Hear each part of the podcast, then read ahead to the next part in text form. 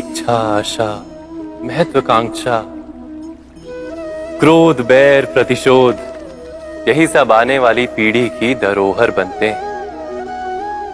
माता पिता अपनी संतानों को देना तो चाहते हैं, समस्त विश्व का सुख, पर देते हैं अपनी पीड़ाओं की संपत्ति।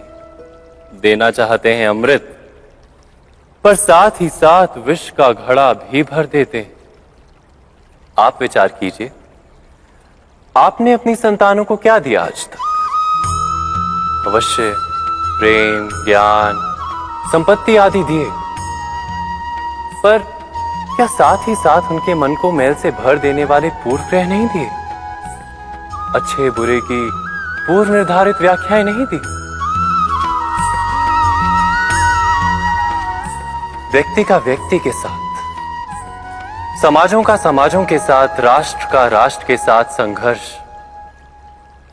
क्या इन्हीं पूर्व ग्रहों से निर्मित नहीं होते? हत्या, मृत्यु, रक्तपात, क्या इन्हीं पूर्व ग्रहों से नहीं जन्मते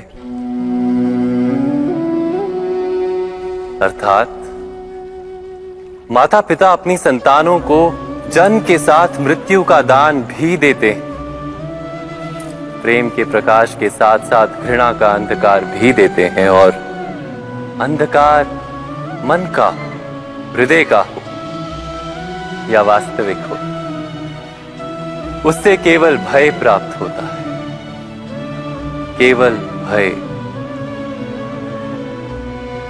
स्वयं विचार कीजिए।